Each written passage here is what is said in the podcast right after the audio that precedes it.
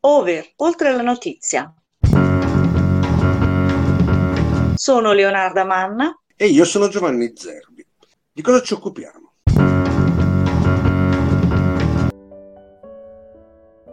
Buongiorno, è mercoledì 10 maggio 2023 e continuiamo un giorno e di mattina con un podcast per la rassegna stampa di Over, oltre alla notizia.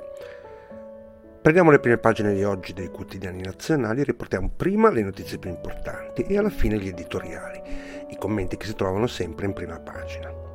Dico in breve le notizie più importanti di oggi. Da due giorni i giornali ci hanno preparato l'incontro che si è svolto ieri pomeriggio a Palazzo Chigi tra Meloni e le opposizioni, che aveva come tema se affrontare o meno un cambiamento della nostra Costituzione. L'incontro si è svolto e la maggior parte delle prime pagine di oggi si occupano di questo. Altre notizie che possiamo leggere scalando riguardano prima di tutto quello che si è celebrato sempre nella giornata di ieri. Era la festa dell'Europa, tema che abbiamo trattato io e Leonardo Amanda nella diretta di lunedì di Over Oltre la Notizia, intervistando Anna Maria Angelone, specialista di politica europea. La si può trovare su Facebook. Ma la giornata di ieri era anche l'anniversario che si festeggia in Russia, ricordando quando nel 1945 l'armata russa sconfisse l'esercito di Hitler. In Italia invece, e sempre ieri, si ricorda quando nel 1978 fu ritrovato il corpo di Aldo Moro, rapito e poi ucciso dalle Brigate Rosse. Oltre a questo, in molti giornali compare la fotografia di studenti che hanno messo in una tenda per dormire davanti alla loro università. Si sta sviluppando un movimento di protesta di giovani che studiano e soffrono per un grande caro affitto. Iniziamo con l'incontro che si è svolto ieri pomeriggio a Palazzo Chigi e questa volta possiamo scegliere come primo giornale Libero, che nei due giorni passati, insieme agli altri giornali pro-governo, aveva messo questa notizia in secondo piano. Sopra una foto in cui vengono riprese le leader del Partito Democratico e il Presidente del Consiglio si legge È il primo incontro tra Meloni e Schlein. Donna di cuore e donna di picche. Giorgia apre le sue riforme, Ellie dice no, ha paura. È la prima notizia anche sul tempo. Riforma costituzionale. Meloni soddisfatta nel dialogo avviato con il leader dell'opposizione. La Schlein dice no al presidenzialismo. Conte del Movimento 5 Stelle propone una nuova bicamerale. Calenda invece apre al governo. Non faremo l'Aventino e siamo pronti a collaborare. Su Il Giornale passa invece secondo piano. Viene scritto che tra le riforme istituzionali spunta anche un sistema all'italiana. Meloni ascolta tutti, poi darà la sua proposta. Questo ha detto dopo aver visto le opposizioni che esistono e sono divise. Il Corriere della Sera vuole sottolineare subito che nel confronto sulle riforme tra Meloni e Schlein l'intesa non c'è. E la Repubblica enfatizza ancora di più la divergenza. Esiste un vero e proprio scontro. Nel titolo si legge Meloni, il muro di Schlein. Il segretario del Partito Democratico chiude l'idea di elezione diretta del capo dello Stato e del governo dicendo no a donna o a uomo al comando. Anche Conte è contrario al presidenzialismo. Ci sono invece aperture del terzo polo a quello che viene chiamato il sindaco d'Italia. E alla fine si riporta anche la frase della Premier. Io adesso sto ad ascoltare, ma comunque vado avanti. Passando ad altri giornali si vedono approfonditi dei punti in particolare. Il secolo XIX, dopo aver sottolineato nel titolo che questa è una falsa partenza per una riforma, vuole sottolineare che l'opposizione sul tema di una riforma non sono unite. Ma non sono unite forse neanche le forze che sono al governo. I rappresentanti della Lega infatti hanno dichiarato che non si deve fermare l'autonomia il resto del Carlino specifica che uno dei motivi più importanti che hanno portato Meloni al desiderio di cambiare, di fare una riforma, è che come funzionano le cose adesso non si riesce mai ad avere un governo stabile. Un'altra sua frase di ieri, l'instabilità provoca danni, studiamo un nuovo modello italiano. Passando ai quotidiani che sono portavoce invece dell'opposizione, il primo da citare è la stampa. Nulla di fatto nel primo giro di consultazioni. Il Partito Democratico e il Movimento 5 Stelle bocciano il premierato. Se la Presidente del Consiglio dice che serve una democrazia più forte, Ellie Schlein chiede che ci si dia più importanza al lavoro. Domani parla di un muro contro un muro. Secondo questo giornale le riforme di Meloni in realtà non esistono, ma riescono lo stesso a dividere il Partito Democratico e il Movimento 5 Stelle. Si può chiudere con l'articolo di Giuliano Ferrara che apre la prima pagina del foglio. Il titolo cerca di mettere più tranquillità. Il ciclo delle riforme costituzionali non minaccia la democrazia, ma una repubblica parlamentare trasformista che ha fatto il suo. Possiamo passare alla lista delle ricorrenze che sono state celebrate nella giornata di ieri. La festa sull'Europa viene ricordata molto poco, a parte l'articolo sul foglio. È scritto i 9 maggio che non si parlano.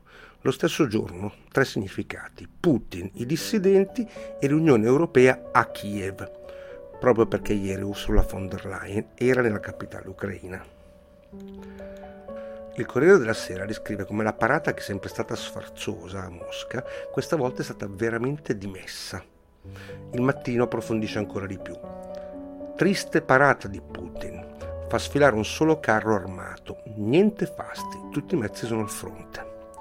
Evidentemente il conflitto con l'Ucraina ha cambiato lo zar alla piazza, è scritto. Per quanto riguarda l'anniversario di Alto Moro, sempre sul mattino si trova la frase del Presidente della Repubblica. Bisogna fare chiarezza sui complici del terrorismo, quelli che hanno portato al rapimento del leader della democrazia cristiana nel 1978. Possiamo passare alla terza notizia più riportata sulle prime pagine, la protesta degli studenti che si sono messi in tenda davanti alle sedi di alcune università in alcune città. Per il Corriere della Sera dilaga la protesta degli studenti in tenda, il loro slogan, noi senza casa e senza futuro. Per la Repubblica qualcosa di analogo, noi siamo senza casa e senza futuro. Il manifesto spiega che la causa della protesta è il famoso caro affitto e il resto del Carlino ricorda che sono nate delle ipotesi per creare dei nuovi posti letto per cercare di calmare il prezzo per l'affitto di una casa. È il giornale l'unico che ricorda un'iniziativa da parte del governo. Il ministro dell'Università e della Ricerca, Bernini, ha dichiarato che saranno disponibili 60.000 letti, proprio perché in questi giorni le università si stanno trasformando in tendopoli. I giornali che hanno scelto di non mettere queste notizie in primo piano sono il giornale Il Fatto e la Verità. Sulla prima pagina del giornale si dice che è in corso una crociata marxista contro i ricchi. Se vogliono colpire le famiglie ricche, a Bruxelles si è visto come il Partito Democratico abbia votato un'eurostangata. È da ricordare che proprio ieri, su libro, Alessandro Sallusti, ex direttore proprio del giornale, sosteneva che la sinistra di oggi è ancora troppo legata al marxismo. Il Fatto Quotidiano dedica la sua prima pagina al problema delle armi da inviare o non inviare in Ucraina. Il Partito Democratico vota con la destra per fare armi con il PNRR. Ci saranno altri 500 milioni di euro per le munizioni con i fondi recovery, che invece erano destinati ad asili, case e treni veloci. La verità tratta come primo argomento la polemica che si è aperta su quelli che sono detti uteri in affitto dice che nella prossima settimana a Milano si svolgerà in via Mecenate una fiera dove si parlerà di maternità surrogata che durerà per sette giorni. Questo giornale dice che in Italia è proibita, ma basterà chiedere agli addetti che saranno presenti per avere degli indirizzi tedeschi dove poterla ottenere. Possiamo passare agli editoriali ed è logico che l'argomento che ha messo più al centro dell'attenzione è sempre l'incontro che c'è stato tra la Premier e l'opposizione per parlare di riforme. Sul Corriere della Sera Massimo Franco considera questo incontro una partenza in salita.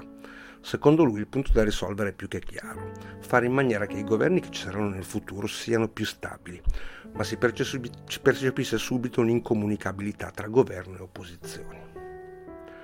Sulla stampa Marcello Sorgi rileva che se Meloni sta cercando una via per il dialogo, proprio ieri, sia dal Partito Democratico che nel Movimento 5 Stelle è arrivato un no pesante.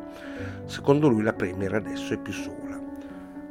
Sullo stesso giornale Flavia Perina che sottolinea qualcosa di particolare. Tra i tanti politici che giravano ieri nel grande incontro a Palazzo Chigi, solo due erano le vere protagoniste, Meloni e Schlein.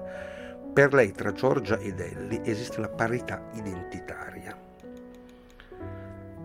Maurizio Belpietro, sulla verità, ritiene questa riforma come più che necessaria. Basta volta gabbana, le riforme devono essere un antidoto ai ribaltoni e ai capricci del colle.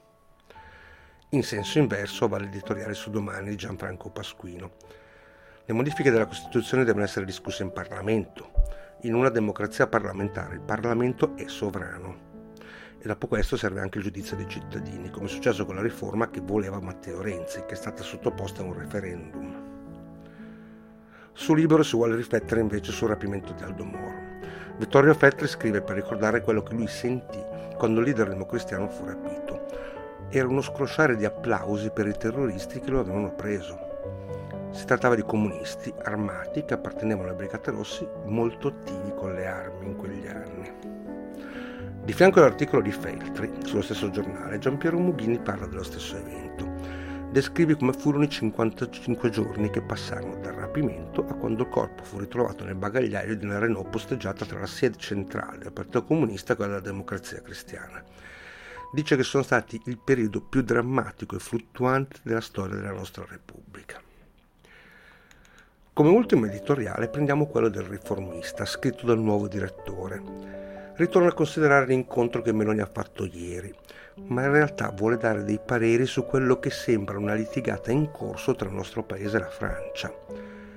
Chi scrive consiglia al Premier Meloni di mettere da parte la sua antipatia nei confronti dei compagni d'Oltralpe e sempre chi scrive dice che con la Presidente del Consiglio si può lavorare molto bene, come lui stesso ha detto più volte ad altri leader europei, che senza conoscerla si erano fatti delle una gran brutta idea. Chi firma questo articolo è Matteo Renzi e anche lui ieri era presente all'incontro tra forze di governo e le opposizioni, ma si è dichiarato assolutamente favorevole alla riforma che è stata proposta dalla Premier vediamo come proseguirà quella che potrebbe essere una nuova alleanza. Buona giornata e a domani.